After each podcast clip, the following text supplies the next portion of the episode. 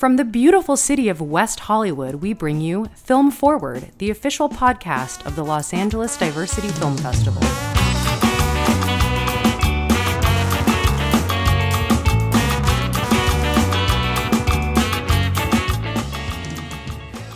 Hey, hey, welcome back to Film Forward, everybody. We are on the cusp of the kickoff of the 2019 Austin Film Festival, which happens to be one of my favorite film festivals. They also happen to be screening the film of our guest today, Elena Weinberg and Duncan Coe, the makers of the film A Room Full of Nothing. Thank you for joining us today, guys. Yeah, thanks for having us. Yeah, thank you for having us. Tell the audience about A Room Full of Nothing. You want to go since you wrote it? Yeah, I guess as the writer, that's my duty. Uh, Room Full of Nothing is a film about an artistic couple living in Austin, Texas, which is where we're from originally, who sort of have a terrible, horrible, no good, very bad day, each of them. And in a, in a fit of self loathing, they wish that everybody in the world would disappear. And then it becomes a little bit of a be careful what you wish for scenario because they wake up the next day as the last two people on earth and have to live with themselves. and have to live with themselves. Yeah. Right. is where the film gets interesting. Right. Exactly. exactly. um, yeah, what struck me about the film was like, you know, I read your guys' log line, I watched the trailer, I was like, oh, that's a fun concept, that's a cute concept. But when watching the film, what really pulled me in was after we were into that concept for a while and we start to just see like, oh, like, oh this is a character piece about Uh-huh. like this relationship Yeah. and and how they're coping with themselves um And how do you make art without an audience? yeah, exactly. And I just want to kind of dive in and see how did you decide to approach this character piece in this way? Yeah. So I mean, a lot of it comes from my own my own personal stuff that I deal with as an Mhm. artist. I you know have gone through fits of like very very dark times where everything is terrible, and uh, when we set out to make the movie, we knew we were going to be making it on a micro budget. Um, so that was sort of like the first thing, and we said, how can we make a movie for really cheap?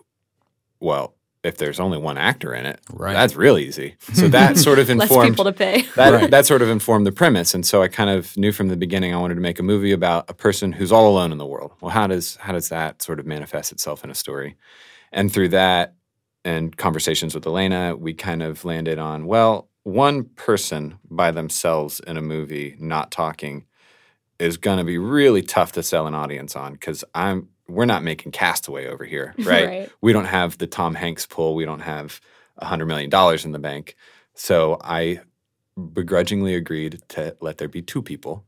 Well, and to, to toot Duncan's horn a little bit on that, what I think he is the best at in screenwriting is his dialogue.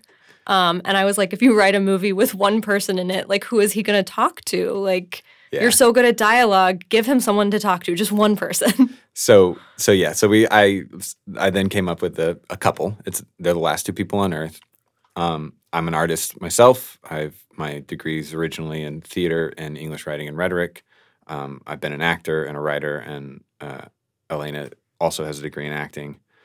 And uh, we've done the, the the artist struggle in Austin for a long time, so it was automatically like what our characters were because you know you write what you know. Well, I think you, um, when you were writing the story, you were finding those artistic struggles that we've all gone Yeah. through as actors and artists and stuff like that. Um, and also pulling in like the best and worst parts, truthfully, of our relationship. Duncan and I have been together for 12 years.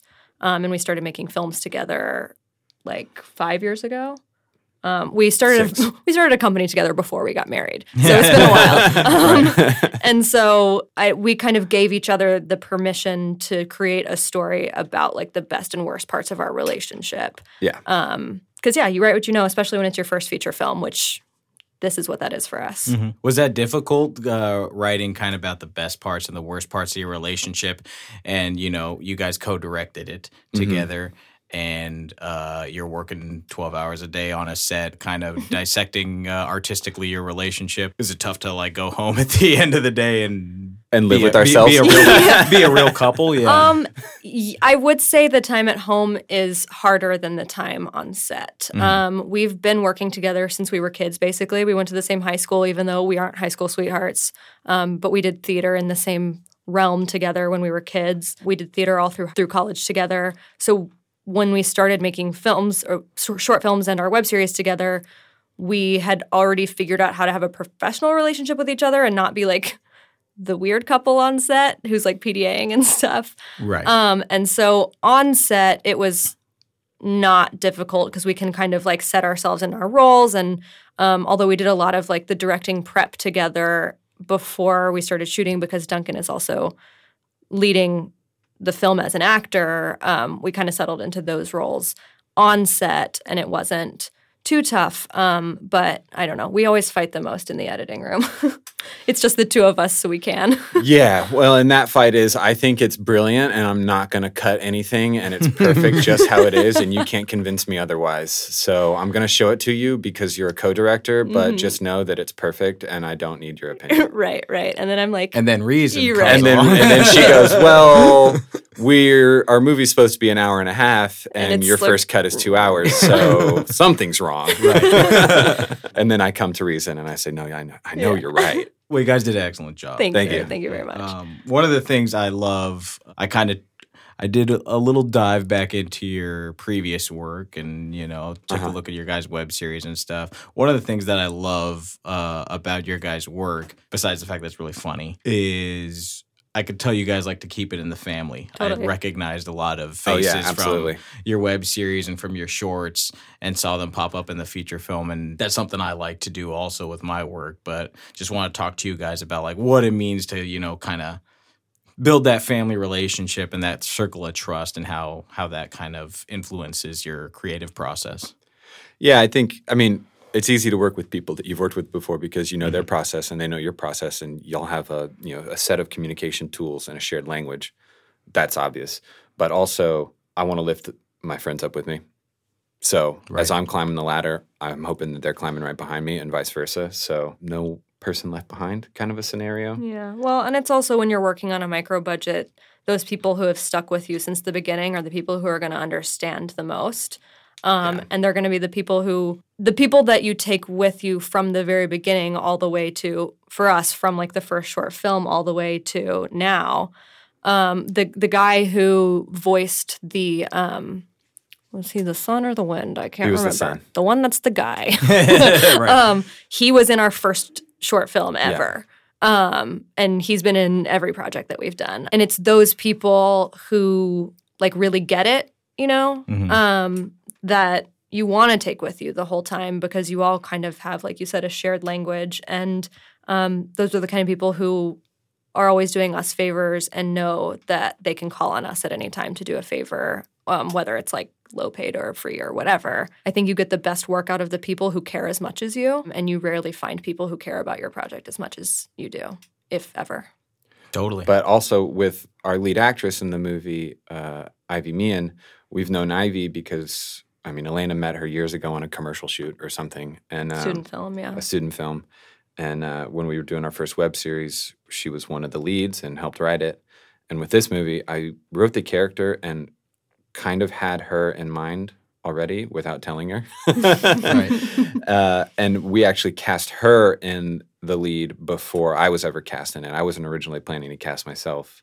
And it was just Then too many people were like, wait, Duncan's not playing Barry? like, I thought, Yeah. okay. Yeah. we're like, okay, maybe we should cast Duncan as Barry. Uh, and so we approached her, knowing like 90 to 95% sure that she was going to say yes. But she had also, when we approached her for the first time with the script, she had just had twins, two month old twins. oh wow. and we were like, hey, look, we get it. but You're probably going to say no, but we're making a movie and there's a part for you. Just read the script. And she was, uh, you know, gung ho about it from the beginning and said, "I'll I'll make childcare work out. We're doing it." So And you gotta have yeah. you gotta have those people that'll rally for you. and her performance is, is really incredible. Oh, But she's the best part of the movie. So good. she is she unbelievable. Is I so mean, good.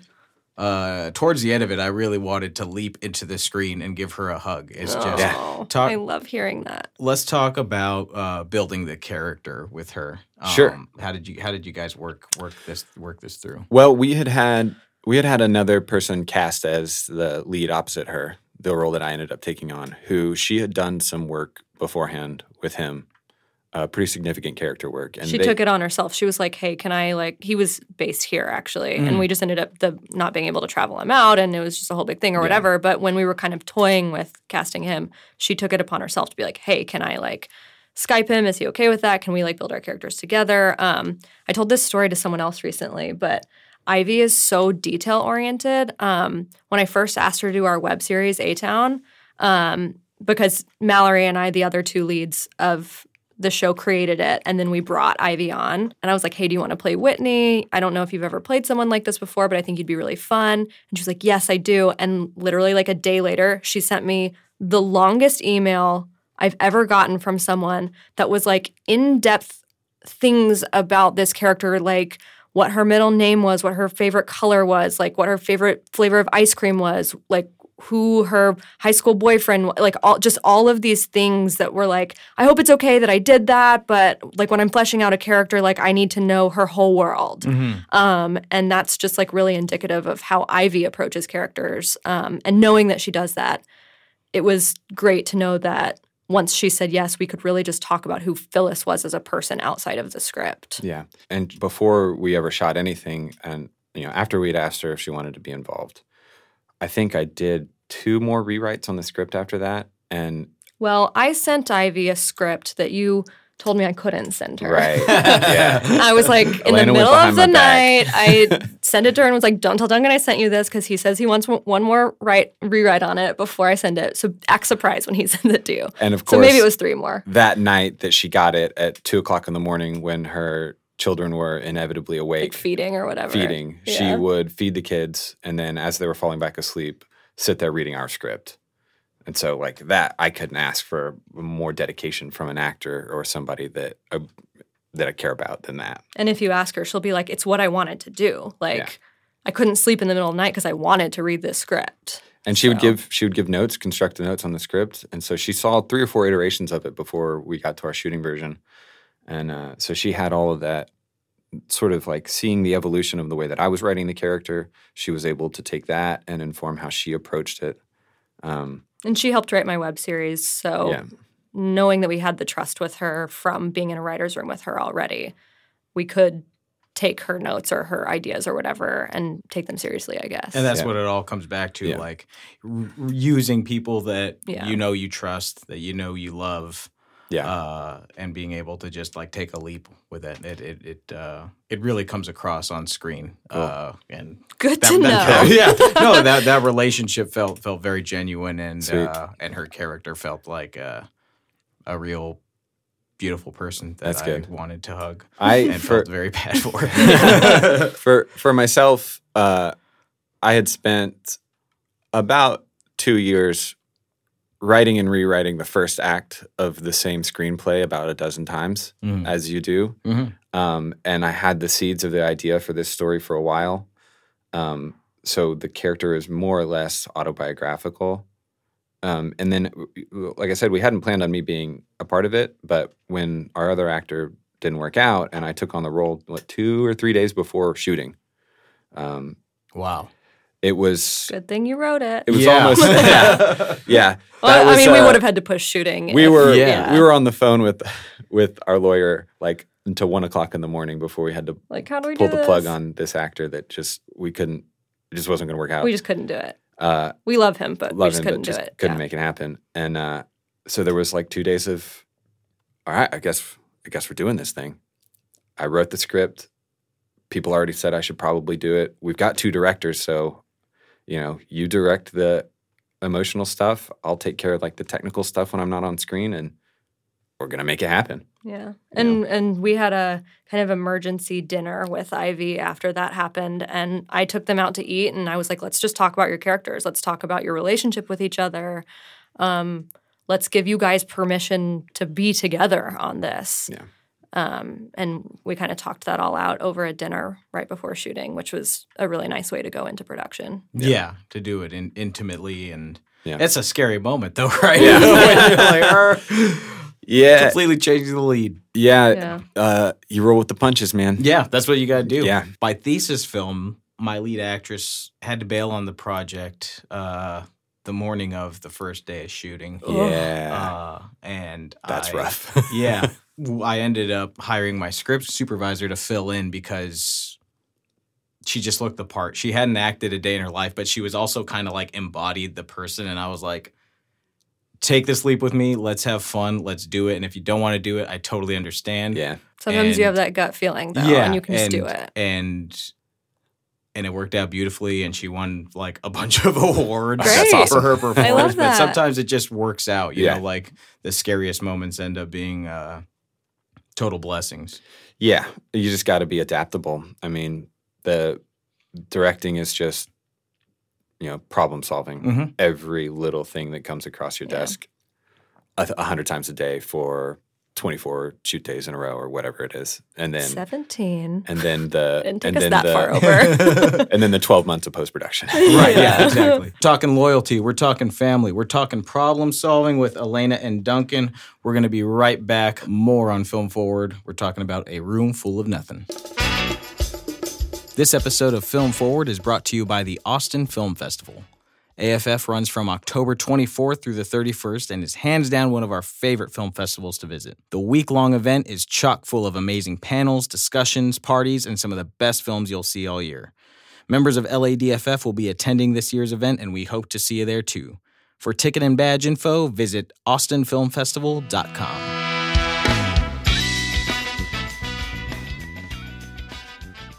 All right, welcome back to Film Forward, guys. We are talking with Elena Weinberg and Duncan Coe. Their film, A Room Full of Nothing, will be playing at the Austin Film Festival this year. We're very excited for them and for all you guys that are going to be able to check it out. Let's talk about some of these really impressive shots of the city that have no cars and no people in there that was just like I was watching I was like wait a second how the hell they do this oh, I'm so glad. Lots of good timing. Yeah. Yeah. Yeah, it's timing, man. We uh Austin Patience. Austin parties hard Saturday night mm-hmm, and Sunday morning there's nobody on the streets, man. So it was There's a lot of it was early camping out weekend for a couple of weekends on Sunday mornings g- trying to catch like an opportune times on some of the busiest streets. We saved those shots for pickups, so Right, we didn't yeah. bother to Bring in put the them into. and- yeah, Yeah, it was it us was- and our DP Charlie, who is a great friend of ours too, and was like, "Yeah, dude, like I'm down to just go out early morning and get these shots later. Like, let's do it together." And he uh, he went to the University of Texas with a photography degree. Film journalism, I think, Oh, film journalism. or photojournalism. Yeah, whatever it Something like was. that. he's got a photography background, um, but he's you know starting to get his credits as a DP, and he was responsible for that stuff. Um, there's one particular shot of one of the busiest highways in Austin. yeah that was the one that struck me I was like the ones of the streets I was like okay Yeah. I see how they got it it's still impressive but that one of the highway I was just like holy shit Do you want to know the magic, or do you want it to remain a mystery? the question is do you want the audience to know Oh, the I don't magic? 'Cause, care. Yeah I want to know the magic I mean, you can But you can What do tell you me. think Charlie's opinion of it? Charlie won't care.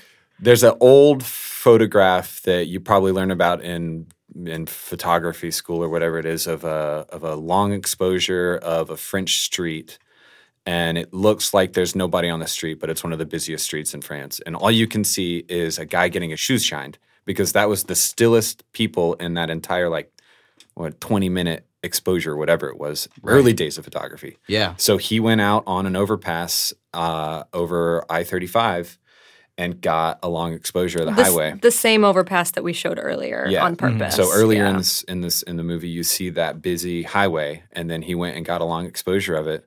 And then I took it, did a little bit of movie magic with that photograph Mm. because there's cars going by in that photograph, but Right. you know because of the length of the exposure, it looks like the street's empty. And I added some fake birds and a little bit of you know noise and and camera shake and got the magic shot. and it worked beautifully and it worked Thank you. beautifully. But we, uh, I see it. I'm like, that's a picture. yeah, uh, hopefully, hopefully, nobody, I hope they didn't ruin anything for No. anybody. But No. I, you, we had to figure out how to do. We had to figure out how to how to do it on the cheap Mhm. because we were we were basically working with I don't want to say no money, but Almost no money. Relatively- Yeah. very very little money. And uh, we told him to come up with some creative solutions for that stuff, and he brought that to the table, and we tried it, and it worked, and we are like, great, Yeah. That's awesome. That was the one shot that we were like, we have to get that shot because I 35 is just famously, notoriously a parking lot at all times in Austin. It could be one o'clock in the morning. It's still a parking lot. And Right. so to show that street empty, we knew was like the thing we had to do. We could hope for other shots that we ended up getting that helped with that kind of production value and movie magic of like the world's empty or whatever. But that was the one that we were like, we have to figure it out. And Elena and I would never have come up with that on our own. You know, without bringing in somebody who was more talented and smarter than us and had more more tools in his toolbox, it wouldn't have happened. So Yeah, Charlie's you know, awesome. We try to surround ourselves with people who can do the things we can't do. I mean, that's what your job is. That's filmmaking. yeah. Yeah. You know, Speaking of which, and collaborating, I want to talk a little bit about the animation. I like all the different kind of elements and styles that you incorporate into the movie because it kind of like also goes with Ivy's character. Yeah. you know. Oh, and I'm her- so and her- glad you said that. Pop art uh, stuff. So I I really thought it was a smart choice, like incorporating the animation and like the black and white. Um, yeah, this little interludes. yeah, those were very fun. Talk to us about working with uh, the animators or how you guys accomplished that. Oh, that Well, was We're Duncan. looking at the animator. Oh yeah, no kidding. That's awesome. yeah, I had Sort of. well, Will helped. Oh yeah, so the I, yeah, that's not true. My oldest oldest brother is uh, a, a fine artist. He got his degree in sequential art, and the there's one animation sequence that looks like oil paintings. Those are actual four oil paintings that he did that I then went in and cut up and sort of added some motion to it and animation and layers. Um, but the rotoscoping stuff, uh, that was we had we had shopped around for a couple of rotoscope animators because in Austin there's quite a few good studios that do that stuff. yeah, stuff. Minnow Mountain is there. They did Tower They and Tower. they do Linklater stuff. They did a oh, Scanner Oh, wow. Darkly. yeah, Yeah. so, you know, we're coming from the town of Linklater, where Right. A Waking Life and Scanner Darkly are like the rotoscope movies, you know. Yeah. And we wanted to, we needed to save money in post production, so Elena was like, "We can pay, you know, a few grand to these animators to do these, what, a minute and a half, I think, is total, Total, yeah. animation time and that stuff." Or I can get you an eight hundred dollar Surface and you can figure it out. And I said, "All right, I'm up to the challenge." So she, we bought a used Surface Pro, and for you know what, six months or so, while I was editing the movie, I was using my Yeah, spare time to teach yeah. myself how to do rotoscope animation, and I made it happen. We had originally shot looked great. Yeah, thank you. so we we knew that we wanted to do those different sort of like techniques throughout the movie because we did want it to feel a little collagey to go along with Phyllis's sort of Collage art. journey yeah. and collage art. Um, so we knew we wanted to have those different things. Um, so it was very intentional. yeah. I just didn't know that I was going to be doing it. That one, that part was really that part was a little improvised. Yeah, they Uh, were working on um the I think it just came out an Amazon show Undone is that what it's called? Yeah. they were working on Undone at the time and we're like we want to work with you but like what's your time frame because we have to like finish this Amazon show and I was like I need it done now. I'm sorry. Ah, okay, we're going to figure it out. Yeah. And I, I got a lot of hats. I just added one to the stack, man. Yeah, That was it. that's good, and it's a good hat to have. Yeah. so We uh we may be talking later. Maybe you'll train me after this. Well, what's funny is Duncan and I got married last month, and Congrats. thank Thanks. you. Um, when we made our wedding invitation, I was like, "What if you took our engagement photo and like made us cartoons, and then put like film festival laurels around us, and like that's our wedding invitation? It's very us." And he was like, "You're gonna make me draw another frame? Are you joking?" And I did, and it was on our save the date. yeah, no, it's our it's our actual oh, invitation Oh, invitation. the invitation, Yeah, okay. yeah. I see. I don't So I got him to do one more frame, but I don't know. I don't know Look, about I just anymore. get the deliverables together and I give them to you. Talk to us. You guys both born and raised in Austin, Texas. Yep. Uh, you're now going to be screening your first feature at the Austin Film Festival, hmm which, for my money, is one of the best film festivals in the world. Has it hit you yet emotionally, or uh, has it fully impacted you about uh, how cool this is? I don't know. Well, when you say something like, I think it's the best film festival in the world, I just go, oh, God. Okay, I, hope, I hope we're good I enough. hope we don't bomb. yeah. Well, no, the fact that you got in already says that that it's good because they don't let anybody into that film festival. Yeah. I, I mean, as as the lead in the lead character in the movie is sort of a testament. I have just like I've I've struggled with self doubt my entire life, hmm uh, like crippling self doubt sometimes that leads to some pretty dark places. I don't. I know this about me. I don't take compliments well. It's not that I don't appreciate the compliments. It's just it's hard to believe in yourself as much as other people do, and that validation comes not a whole lot because the rejection comes a hundred times more. Right. Yeah. So having something like Austin Film Fest, which is our hometown festival, is the coolest thing. I mean, we started this thing because of a crowdfunding rally called Hometown Heroes, where you couldn't enter it unless you were making a movie specifically for your hometown. So to have what is probably going to be our biggest film festival screenings to be in our hometown means everything. and it's and it's a great way for us to be like, check it, we we did it.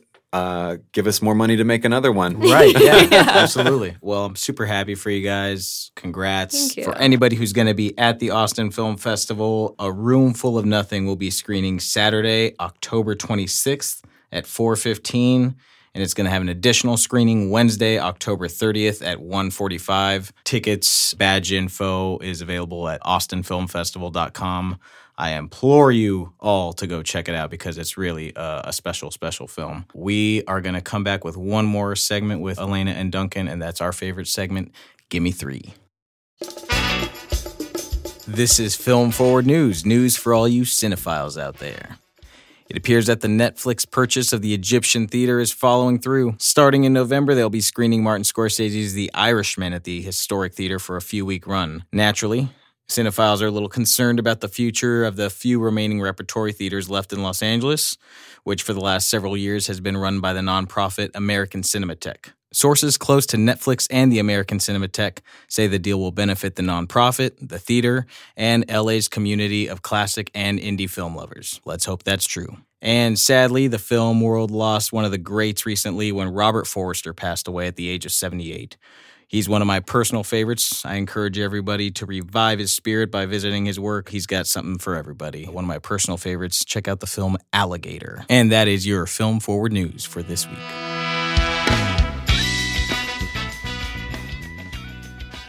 All right, everybody, welcome back to Film Forward. We are talking with Elena Weinberg and Duncan Coe, co directors of the film A Room Full of Nothing.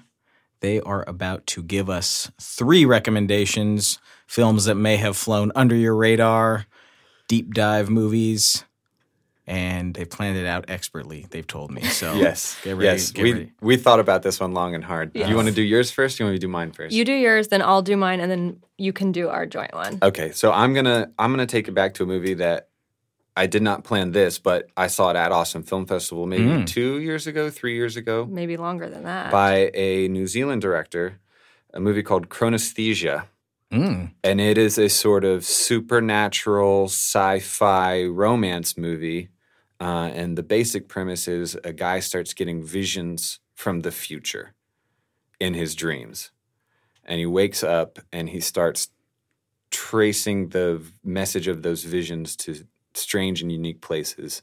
It's very much I, I also didn't plan this but it's similar to our movie is a little kafka-esque hmm um, you know, it deals with a little bit of the absurd, but it takes that absurd sort of supernatural premise and commits to it. And when I saw it at Austin Film Festival, I was literally sitting in the audience going, damn, an indie movie like this can be made. I can do it. Wow. And then, what, two years later, we got our movie. Here we are. Yeah. Wow. So, Chronesthesia. Chronesthesia. hmm Do you know if it's available on any streaming platforms right now? I couldn't tell you. Okay. Because the only time I ever saw it was at that festival. But I mean, hit it up on IMDb and check Yeah. it out. I'm that sure, movie deserves yeah. It's love. somewhere. Yeah. Yeah. Chronesthesia. hmm Excellent. I'm I'm very intrigued by this movie. Yeah. So when Duncan said he was doing Chronesthesia, I was like, okay, we're doing this theme. I'm going to do an Austin Film Festival movie too. Oh my. Austin's Um, gotta love us. I know. also un- unplanned. this, yeah, I mean, this is one of my favorite movies of the last like three years. Um, it's a movie that played Austin Film Fest the year that I worked there, so it feels really special to me. Um, it's called Meerkat Moonship. Um, It is from a South African director named Hanneke. I don't know how to say her last name. And uh, it's about a little girl um, who befriends her next door neighbor who has some stuff going on with him. I won't release what happens to him because it's a thing. Um, and they build a spaceship in their like shared backyard together. And it's about like friendship and heartbreak and loss. And it's just one of the most beautiful movies I've ever seen. Um, I chose it also because it feels like it could play like the same block as our movie. Yeah, I was gonna say thematically, it also Yeah. sounds a little similar. um I was in awe of that movie when so I had to watch it when I worked at the festival because I was a film marketing coordinator and I was helping all of the um, filmmakers figure out how to market their films at the festival successfully. Mhm. Um, so I had watched everything before the festival started, and I like made it a point to take Duncan to see it in the theater at the festival, and I sat in the theater and watched it again and like sobbed my eyes out, even though I knew it was coming. It was just when people ask me for recommendations for like the one movie I will have never heard of but need to see, that will I don't know if I'll ever have another recommendation. It's so good. Beautiful. Give us the title one more time. Meerkat Moonship. Meerkat Moonship. Yes. Excellent. Two excellent choices so far. And the third, the joint Which selection. one are you gonna do? I'm gonna do. Uh, this one also has some Austin ties, which I didn't plan this, but This is okay. This is just a fun one. I know which one you're 15 doing. years ago or so, a comedian out of Austin did something called Wizard People, Dear Reader, Okay. which isn't exactly a movie, but it's a dub over Harry Potter, the very first Harry Potter movie, where you silence the Harry Potter movie and you press play, and then you also play this track that he's done. And it's sort of like a book on tape, but his own comedic take on what's happening in the movie. but he had never seen Harry Potter or But read it. But he before. Oh, did wow. it having never read the books or seen the movies, just guessing what the story was about and narrating it into the microphone. and it is one of the most nuanced, hilarious things that I have ever seen. And I don't know. Good luck finding I it. I think it's on YouTube. I think you, You- can watch it like in parts on YouTube You- now there's- there's because he got a cease and desist from Warner Brothers and I'm couldn't sure, do anymore. yeah. There's places that you can probably find it. Don't do anything illegal. Um, but you can do it's- stuff illegal. Come Sure. on. It's one of I'll those things where the best way to do it is to get six of your Find it. best friends in a room one night, throw it on like you're watching uh, or listening to Dark of the Moon while watching um, uh, Wizard of Oz. Right, Or, yeah. You know, but it's it's Harry Potter and a comedian. Uh, Excellent. and he got some like New York Times buzz when it first came out. It Oh, was so wow. funny, and uh, yeah, I think he's so he's got another cartoon now called the Professor Brothers. Um, His name's Brad Neely. Brad Neely, Yeah. Austin comedian. Check it out. Very cool. Not sounds like a thematic to A Room Full of Nothing at all, like But I the other two a little bit, but it's so funny. I think that cinemaphiles will enjoy it for Cinema Files? cine, cinephiles. Cinephiles? Cinephiles Um, Cinema Files. That's who we are now. uh, will enjoy it. Nice. Well, I'm gonna check it out. Sonia's a huge Harry Potter fan. Yes. So I Oh, will. good, great. I will. Oh, uh, so is Elena. Yes. And it if you've watched it parts makes of our web series, you will see that. yeah. it makes fun of Harry Potter in the most endearing ways. Yeah. Excellent. Uh, well, Elena and Duncan, excellent. Give me three choices. Um, excellent film. Once you. again, congrats. I'm very happy for both of you. Uh, happy to have met you now. Hope we can uh, be Let's friends hang in forever. Austin, yeah. BFFs. Well, it's hang in Austin, and then if you're LA based now, we'll Yeah. hang here. We'll go see some flicks. Um, That's right. Sounds good. Thank you so much for joining us, and uh, we'll catch you guys next time on Film Forward. Yeah. see Thank y'all you. soon.